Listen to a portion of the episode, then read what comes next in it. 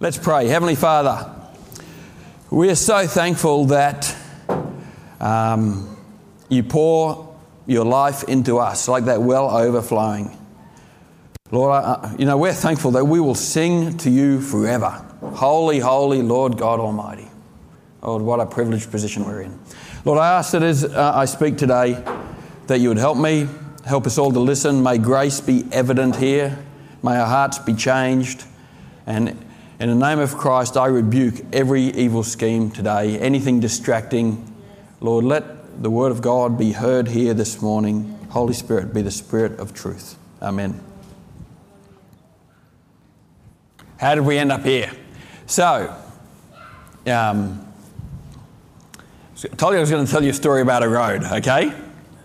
So, in about 2008, well, I know it was 2008 because I have a photo and it says November 2008.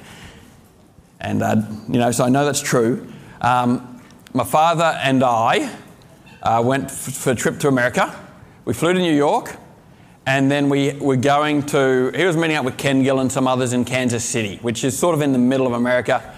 And um, we decided to drive there. I, I was all in favour of that because I wanted to see some of America. And we went down through New Jersey and Philadelphia and, you know, and just wound our way out, seeing a few people my father knew, and then wound our way back. We got to see Lou Engle in Kansas City, the International House of Prayer. And uh, it was good because just a couple of years earlier, Kent and I and a few others went to the call in, in Sydney, if you remember. He's, he's the guy who promotes the call. If you don't know about that, read, read that up. And anyway, it was a great time. But anyway, we're going to come home. Time to come home, driving back, um, and we had to get, we we're flying out of JFK, but, um, and that's but we're staying just on the edge of Long Island, which, if we're coming from Kansas City, it's on the opposite side of New York. Okay? So, and I'm just following the GPS because I don't know my way around New York. And I was the designated driver. Um, just, no, I was asked to, that sounds bad. I was just asked to drive. so I'm driving the hire car, and, and we're coming in from the west into uh, New York, and we come upon this. This is the Lincoln Tunnel. Okay, it's, it's on the um, west side of New York. On the, I think that's the Hudson River. I'm not great on American geography, but you can see New York in the distance. We come around this massive U-turn into the Lincoln Tunnel. The Lincoln Tunnel is 1.5 mile long, so about 2.4 k's long. And the last thing I remember before driving into this tunnel was take exit 439,000. Um, that's all I remember. And about 200 metres in, the GPS goes zip. It's done. There's no take exit written on it anymore. I should have written that bit down because that disappears as well. So you're going through this tunnel, and as you're coming out, there's, there's, there's exits off the tunnel. I mean, you've been in tunnels in Australia, like even in Brisbane, there's exits off, like to go to different parts of the city. I'm thinking, what, you know, what do you do? And then to make matters worse, I obviously took the wrong one because I end up in a multi level car park. Uh, and Dad was not impressed about this because one, we had to pay to get out, and New York parking isn't cheap. But also, they didn't have, like, you, you, go through the boom gate and you don't have a nice little thing there where you can just turn, it. like, I, I remember going up about three or four levels turning around and going down again, right? And then paid some money and then came out to that. Right? And I can I kid you not, there, was, there wasn't a satellite to be found. Star, Starlink was not working that day. So, um, you know, you ask yourself the question how did we end up here? Like, Dad's a bit cranky. Like, he, he never gets cranky, obviously, but he was a bit cranky that day. And um, I didn't feel like it was my fault. Um, and we're in the middle of New York City. There's one way streets everywhere. People are driving the wrong way as it is. And yellow cabs everywhere. Um, and, and in a place where you don't know where to go. And, and you're asking yourself, how did I end up here? And because I'm not going to come back to this story, I, we, just, we just followed east. Just any street that would take east, we went east until buildings disappeared and we could get some signal and then it, it like delayed us like two hours that. Going into that tunnel where we lost gps signal uh, delayed about two hours okay? And, and you're thinking how did we end up here? Anyway today i'm going to talk about um, i like talking about relationships i'm going to talk about that i'm going to talk about repentance and then somehow i got to weave that word waymaker in because that through worship I was just hearing waymaker, you know. How did we end up here? Anyway, I had um because I want to relate it to relationships because I believe relationships are really important. Um, a couple of my stories will be about marriage because um, anyway, that's obviously a relationship some of us have that um, is a just tends to be in your face a lot more. But you know, relationships within church people is just as important. Anyway, I had a similar thing in my marriage. You know, it's, in 2002 I started. It was like I was in Kansas City heading for the Hamptons, you know? Just, it was all, you know, got the GPS going all good. And yet, um, basically, after a little while, found myself in a car park after a long tunnel trying to work out where I was going. How did we end up here? and not a GPS in sight. and I'm thinking, ah, how did this happen? How did I end up here? And, um, you know, church, church relationships are pretty similar to that too. I, like, I've met people, known people. I mean, people might feel the same way about me. I, I, I generally try to keep a fairly open relationship, but if you feel that way about me, come and talk to me. And I've told stories in the thing where I've, I've had to talk to people in our church, mostly guys my own age, obviously, where, you know, something starts small and you get to a place and you think, how, how did we end up here? I, I and it's not like, oh, you pretend like you talk to them, but you just happen to avoid, like you never spend any time with It's like an elephant in the room. You, you know what I mean? And, and it's just easier to avoid people. And, um, start small. And we have great stories with people like Graham where people have chosen right. Uh, you know, and you might have the odd niggle, but things happen and you think, okay, what are we going to choose here? So that's good. But there will be people in this fellowship today who feel like, in terms of relationships with each other, you're in a multi story car park up the top somewhere without a GPS and you know you've got to pay to get out. And you know that it's going to be probably hard work to get out as well um, and maybe a bit of just tracking east until you find some light, and then, you know, one step at a time sort of thing. But we need to repent. The gospel says, in fact, it was at the Last Supper, Jesus Christ said, A new command I give you. Love one another as I have loved you, so you must love one another. By this, everyone will know that you are my disciples if you love one another. So, when I'm talking about repentance, I'm acknowledging that turning from sin is important.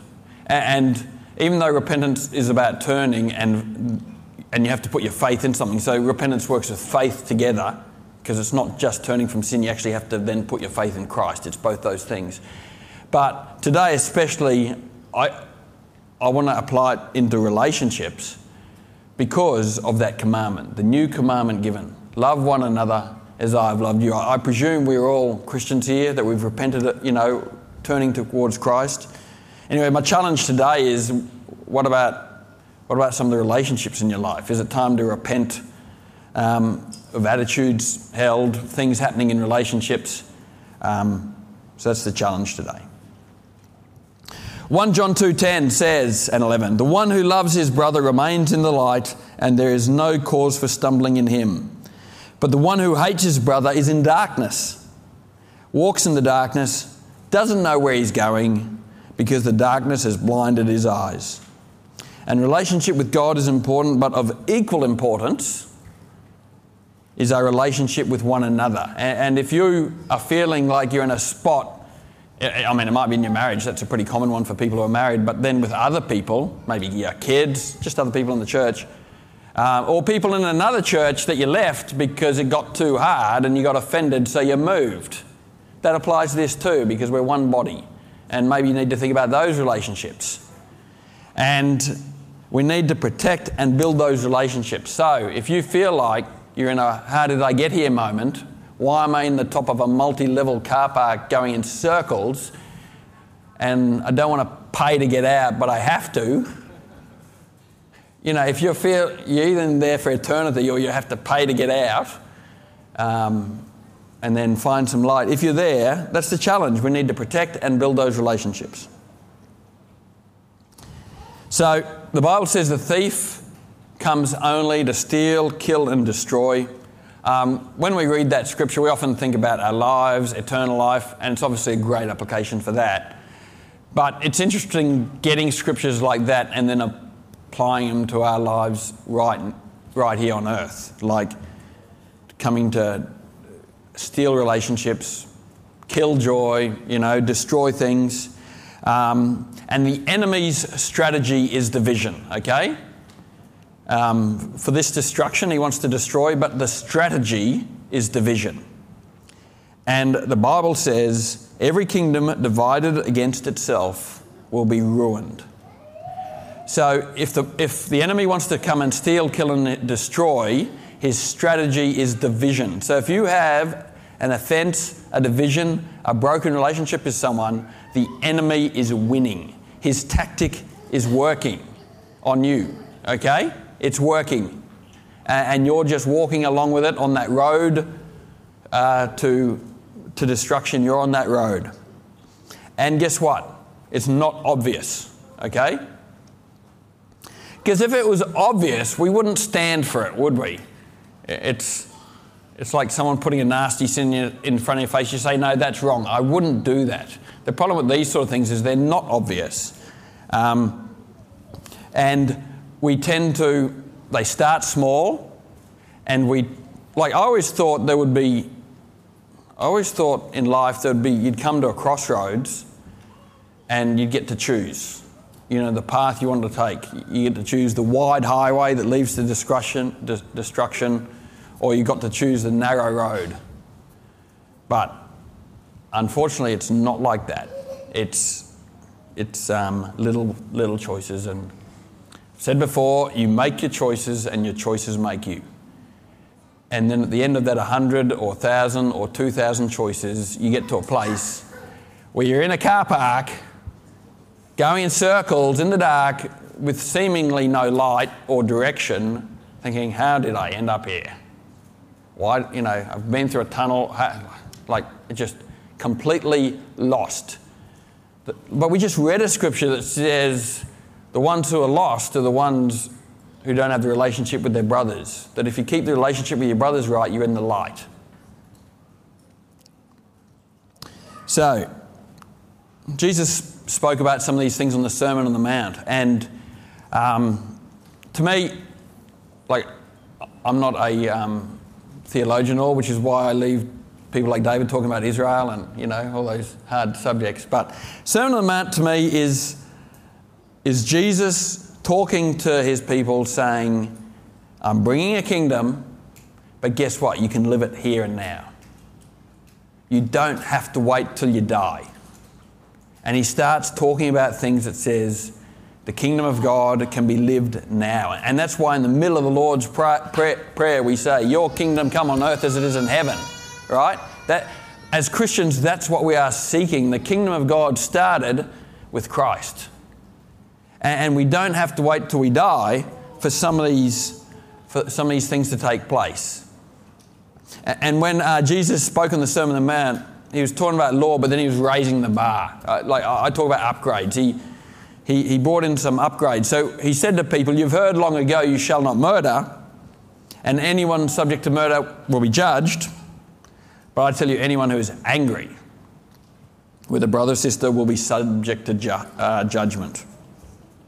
He says, Anyone who says, You fool, will be da- in the danger of fire the fire of hell. So he just took something that was law in the Old Testament and gave it an upgrade. He just leveled it up. Okay? You thought this, boom, not anymore. And what the challenge from Jesus was saying, yeah, that's all good, but if you want to see heaven on earth, like you've got a chance to live heaven right now. So don't worry about killing people, get your relationships right. Okay? That, that's how you'll get heaven on earth. And so, and he, and he said, if you call someone a fool, you'll be in danger of the fires of and that, that word means like empty or, or worthless. That's like when he's saying fool, that's, that's what he means. And, um, and, and I know that's, that can happen very easily in relation. Like you're not calling someone stupid, you're calling them worthless. It's like disdain. It's, it's not giving someone the light of day that they, that they um, deserve. It says, therefore, if you are offering your gift at the altar and therefore and there remember that your brother or sister has something against you, leave your gift there in front of the altar and first go and be reconciled to them, then come and offer your gift. Settle matters quickly with your adversary who is taking you to court. I love this one. Do it while you're still together. On the way, or your adversary may hand you over to the judge and the judge may hand you over to the officer, and you may be thrown into prison. Truly, I tell you, you'll not get out until you've paid that last penny. And, um, you know, calling someone a fool, being in dangers of the fire of hell. You know, Jesus teaches us that long before something happens in life, it happens in our heart. And the word Jesus used for hell there was a word called Gehenna. And I mean, it's literally translated in the Bible lots of time, meaning eternal hell. So I'm not, I'm not taking out the eternal consequences of sin. But Gehenna was um, a rubbish dump at, in Jerusalem. And it used to be, um, in the old days, it used to be somewhere where they used to um, sacrifice kids to Moloch. That's where Gehenna was. And, but then um, one of the kings, David will know which one, he, he kiboshed all those practices and it just turned into a rubbish dump. But they used to burn animals there. It, it was basically a smouldering piece of dodginess. Like it was bad, okay? It smelt. And it was Josiah. Josiah um, cancelled those practices. He doesn't have to fix me up next week. Josiah cancelled those practices. So they didn't um, you know, they didn't do the child sacrifice anymore, but it was still a, a smelly rubbish dump. Oh, it was fire. It was on fire all the time as well, and it never went out. Okay? And so Jesus comes in and says on his sermon on his mount, on his upgrade sermon, that says if, if you call someone worthless, if you don't give them consideration, if you don't, if you're in your relationships, if you're not considering them great, then you'll be in the dangers of the fires of Gehenna, of hell. And you will be if that continues, but we also know that anger and unresolved conflict can make your life a living hell. So we call that bitterness. And what happens is when you let those things grow in your heart, they, they burn and they churn, and, and it's like your life itself is on fire, and it's like a downward spiral. And so, my challenge for you today, when we're talking about repentance, because a repentance is a change of mind, is to identify these things and, and deal with them. We need to deal with bitterness and resentment and offence Mainly, we need to get our relationships right.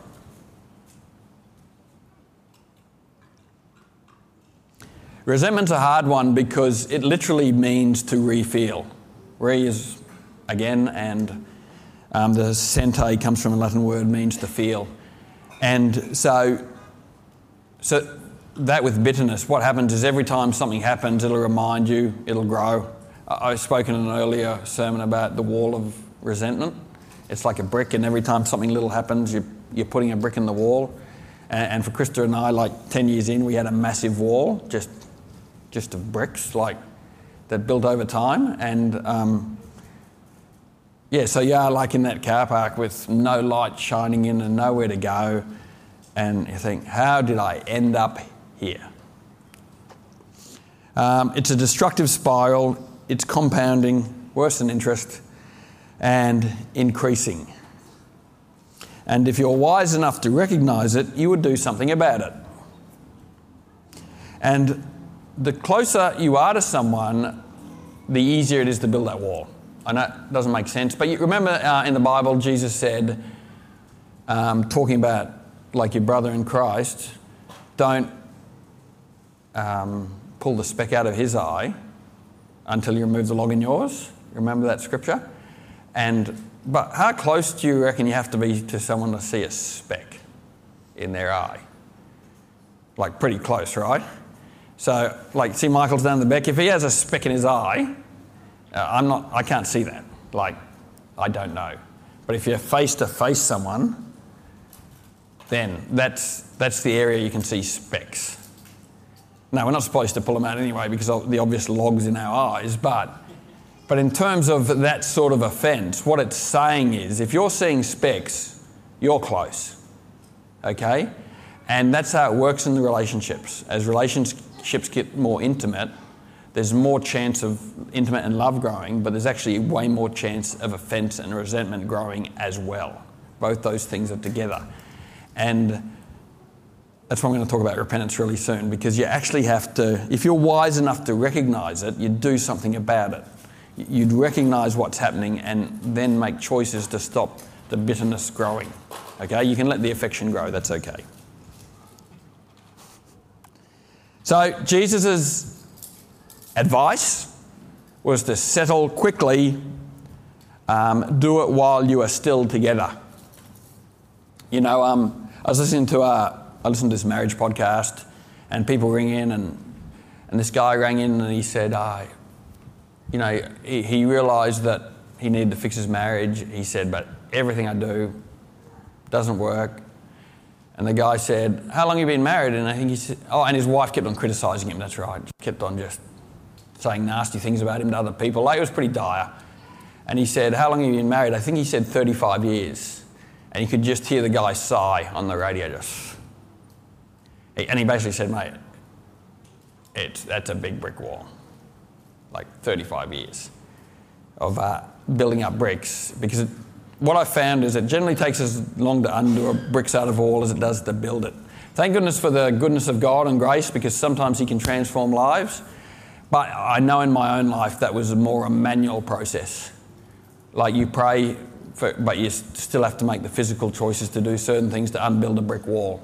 And people do say, I think, David, you should speak about free will because I don't really understand this. I just have a concept about it. But people say, why can't I pray and get changed? You know, why can't there just be a miracle and 35 years of resentment goes out the window? And I think it has something to do with free will. Because God didn't create robots. Like, He, because otherwise He'd do that to everyone right now. I, somehow it's not what He created. He created free will. He wanted people to work and choose and make value judgments and unbuild brick walls that they, they, that they built rather than an abracadabra solution. And I think it's linked to free will because otherwise, anyway, that, that's why I think sometimes we pray for stuff and, and yet it comes back to us walking the journey of making restitution for the wrongs we did rather than it just being fixed like magic. So, anyway, Jesus' solution, his, he was saying, deal with it while you're still together. Deal with it on the way, or it will not end well with you. Unchecked resentment leads to regret. It all starts small, and the quicker you deal with it, the better it is. So, if there's something small in a relationship but it's still too awkward to deal with, um, you need to deal with it, and I think you need to deal with it in your own heart. Like, I've been thinking a lot about how to deal with resentment because sometimes it's quite possible that the other person doesn't know. I mean, sometimes in marriage it's, it's pretty obvious, uh, and they'll tell you, you know, anytime you ask. But in some relationships, it's not obvious, and, and they've offended you or you've offended them, and you don't like it's like a one-sided trend you know if, because offense is pretty easily taken sometimes and like i know i'll say stuff I was, I was with alex last week you know, I went to Adelaide and preached in his church, and he said I offended him one day because, um, and I, I, would have only thought I was having a joke. Apparently, I was on, on, on the piano, and I turned around and said, Something sounds terrible, and it's coming from this direction. And he was in the general vicinity of that arm's reach. And but the bass player was in there too. So like why would he take offense? I could have been having to go at the bass player. You know? And anyway, we all take offenses. He told me that story. I didn't even know about it. I didn't even know I said it. Forgot about it. Done. I move on. He's left in the Gehenna of stinking rubbish. Okay? No, he's not really because he was joking about it with me. But that sort of thing happens, okay? It does happen. Little circumstances, it happens, and you end up in a down. Just deal with it quickly. So, like I said, most of the time it's not obvious. We get these great road signs in Australia that say, wrong way, go back.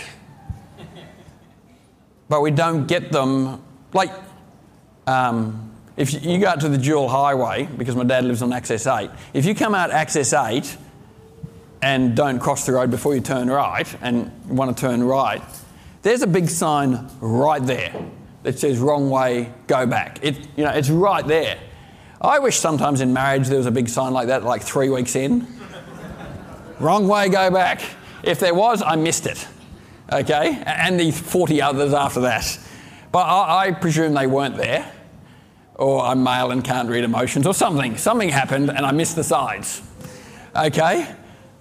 And what that meant is, like I said, the enemy starts small. The, the tactic is division, and a lot of time us Christians don't recognize it. Happy to take the offense, happy to let the resentment wall build.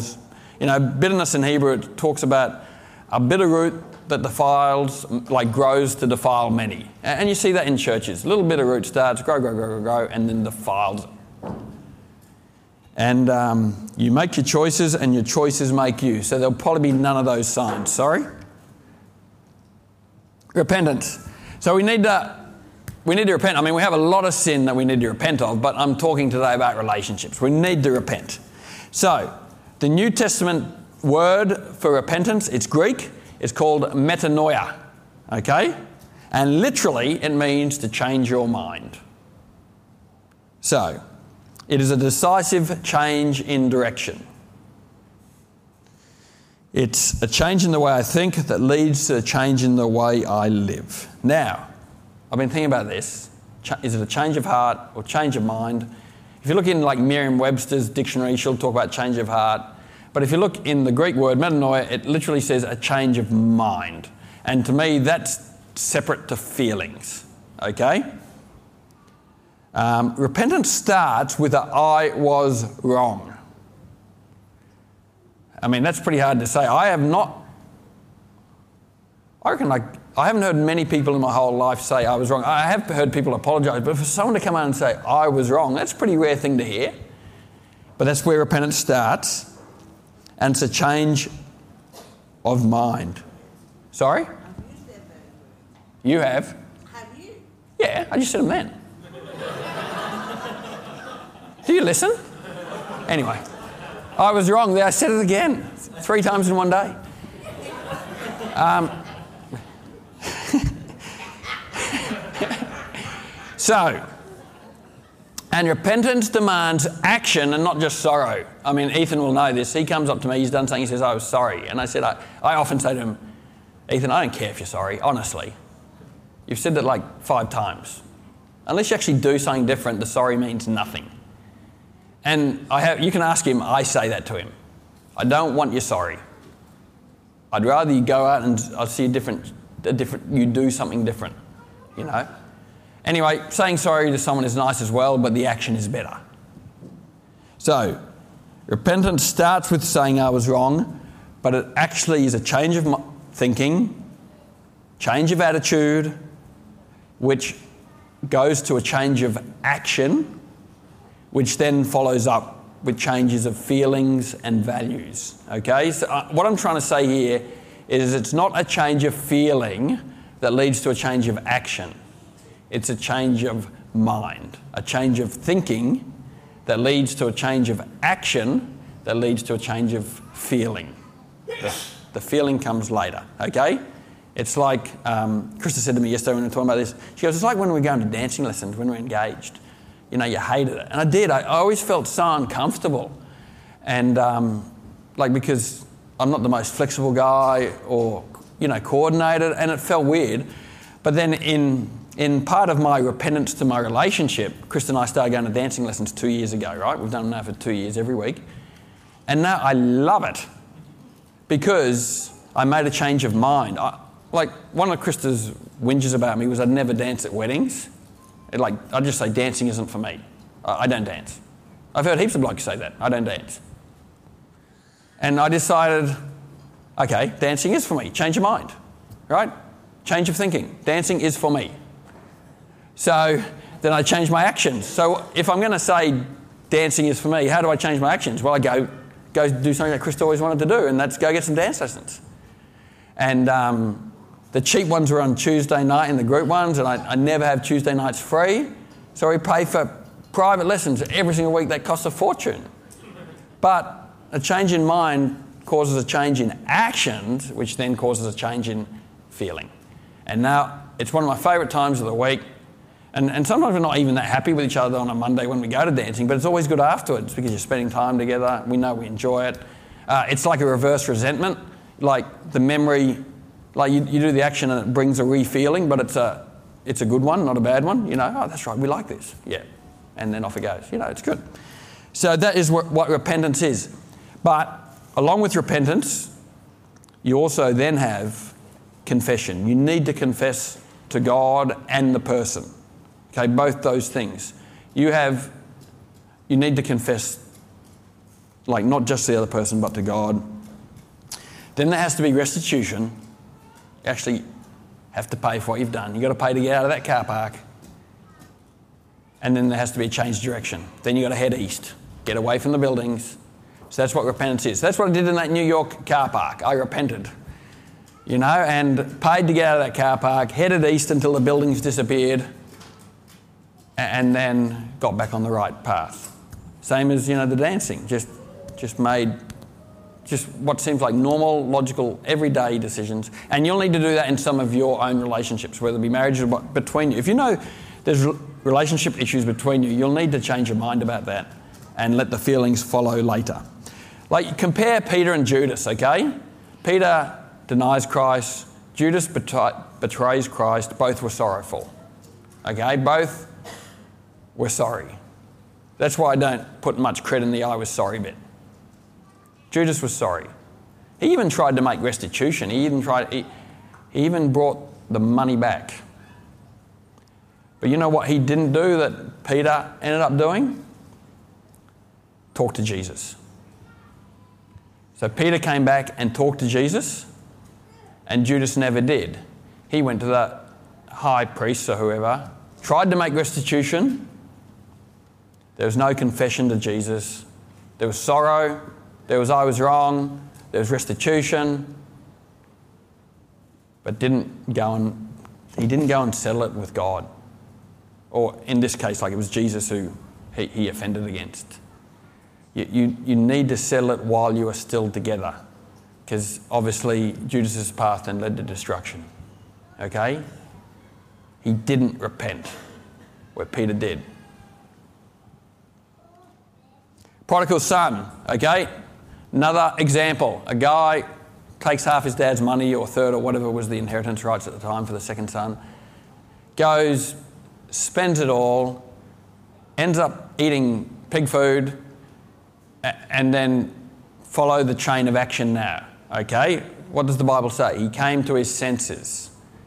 So he's sitting there eating pig food thinking, there's something crazy what's happening here because my father's servants get to eat good food and live in good lodgings, and I'm eating pig food. So, did he have a change? It was a change of thinking, right? He, it actually says he came to his senses. It was a change of thinking. That led to a change of action. I'm going home. That led to confession. He said, I've sinned against heaven and I've sinned against you. He confessed to God, he confessed to his dad, rest, like, and then the father, like that situation was restored, restoration. So e- even in the story of the prodigal son, there's changes of mind. And the point I'm getting to today is some of these things you have to logically change your mind and take a different course of action before the feelings will follow. Okay? I often say um, feelings follow habits, like, like the dancing. Like, um, I never used to hold Krista's hand ever. I, I wasn't a PDA guy. And, and then Krista said to me, I need you to hold my hand. And and now it fit, I felt really weird doing it. Like everyone was looking at you. Don't worry, no one's looking at you, and uh, no one cares. Um, and then I, it's just normal now. Feelings follow habits. So if you can get your mind in gear and change your thinking, change your direction, repentance is a literal 180, change your mind, change your direction, then the feelings follow if you're worried about feelings. So repentance starts with I was wrong, it demands action and not just sorrow. Confess your sin to God and others. Resolve to make restitution and walk in the new path. And, um, and that's what I did in my relationship with my wife, at least. You know, when we went in that multi story car park after a long two and a half K tunnel and you don't know where you're going and you know you've got to pay to get out.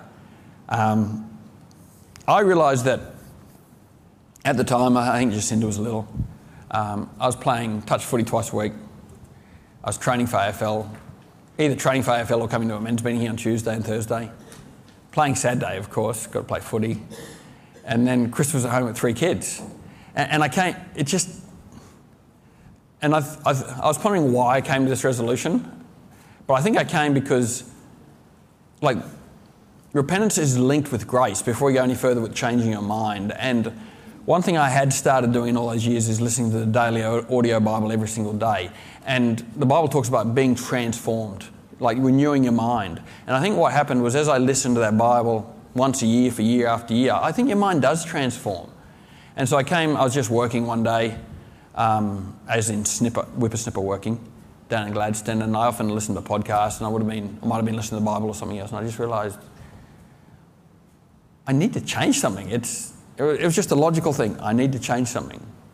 So just came home, uh, you know, told footy I'm only training once a week, quit uh, touch footy on the Monday nights, like just made some changes. And then um, I told Krista, there, I've freed some time, you can do stuff. But guess what? If we're talking about bitterness and resentment, she didn't want to. She had got to a stage where she didn't want my help and she didn't want me to do anything nice for her because like that's what happens with resentment. You, it becomes your identity. You, you, you, get so used to re-feeling it over and over again that, that that's who you are. And um, so I had to do some, some, you know, some clever things. Lucky I'm a smart guy. Um, which reminds me of a great uh, tongue twister that I'll tell you afterwards. Uh, anyway, um, so what I did was because I was offering all this stuff to Krista, didn't want any of it. And I just, so I ended up buying, actually, I got the kids to buy her. That's a trick for, you know, new players. Got the kids to buy her four singing lessons for her birthday.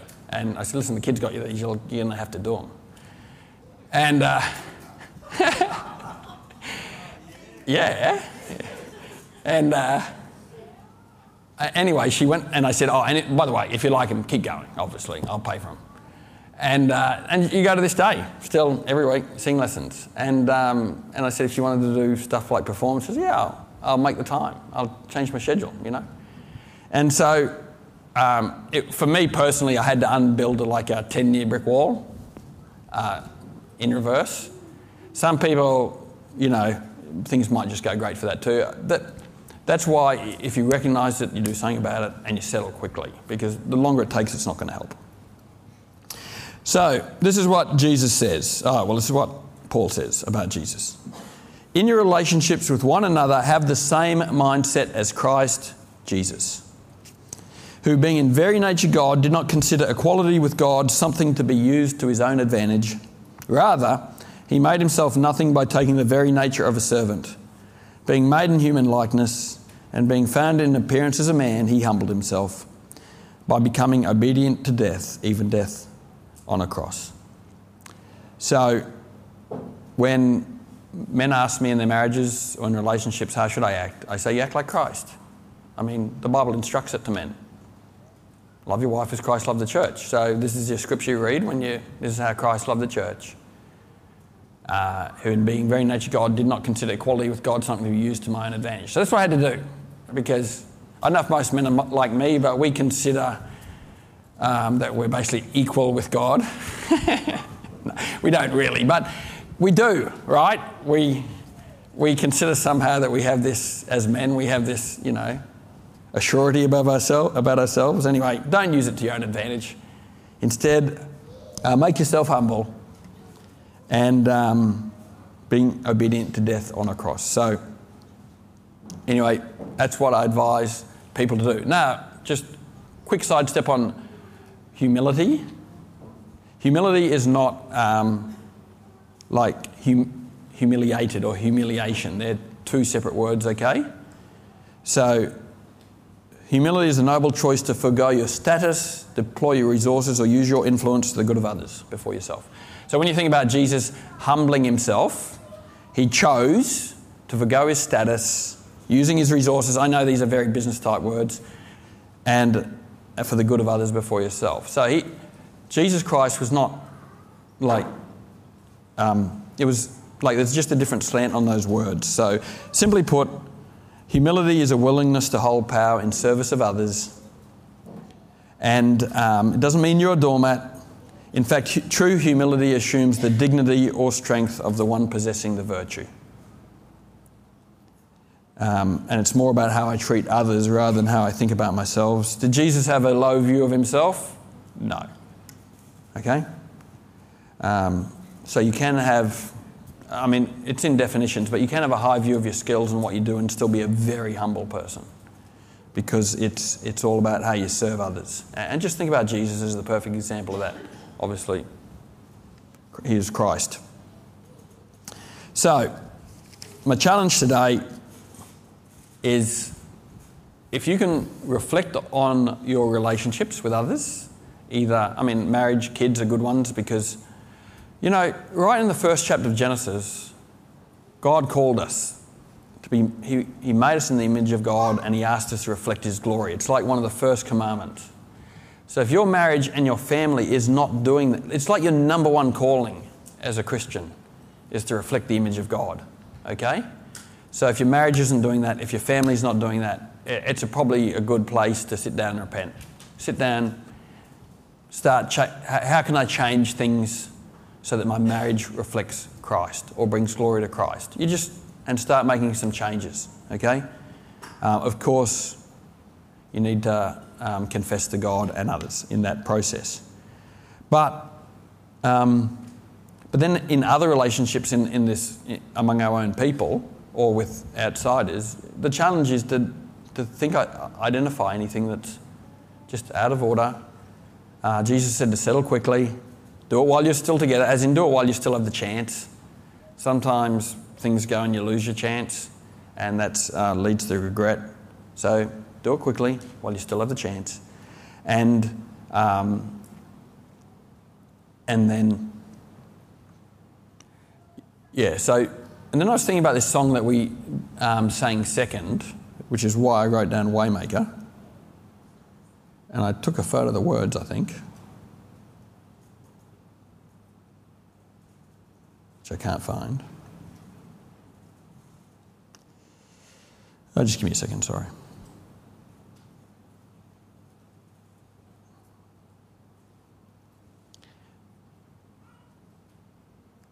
It's funny when we talk, it says, Shout for our God will make a way where there seems to be no way, there's nothing he can't do.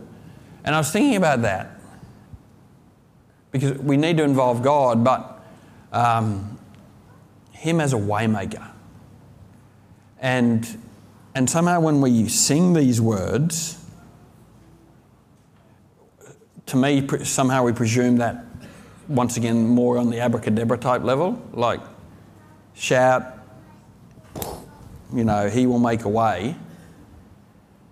And, and I think we have to ponder Jesus as the waymaker. Like Jesus says, I'm the way, the truth, and the life. No one comes to the Father through him. I, I think we really need to, like, rather than praying, make a way Red Sea style, I think we need to really pursue Christ and find Him as the way. Like, I'm struggling to just when I saw Waymaker, I'm thinking it's it's not a magical solution. It's not a, you know, it's a, we need to find Christ in this. Like you know, relationships, we need to find Christ.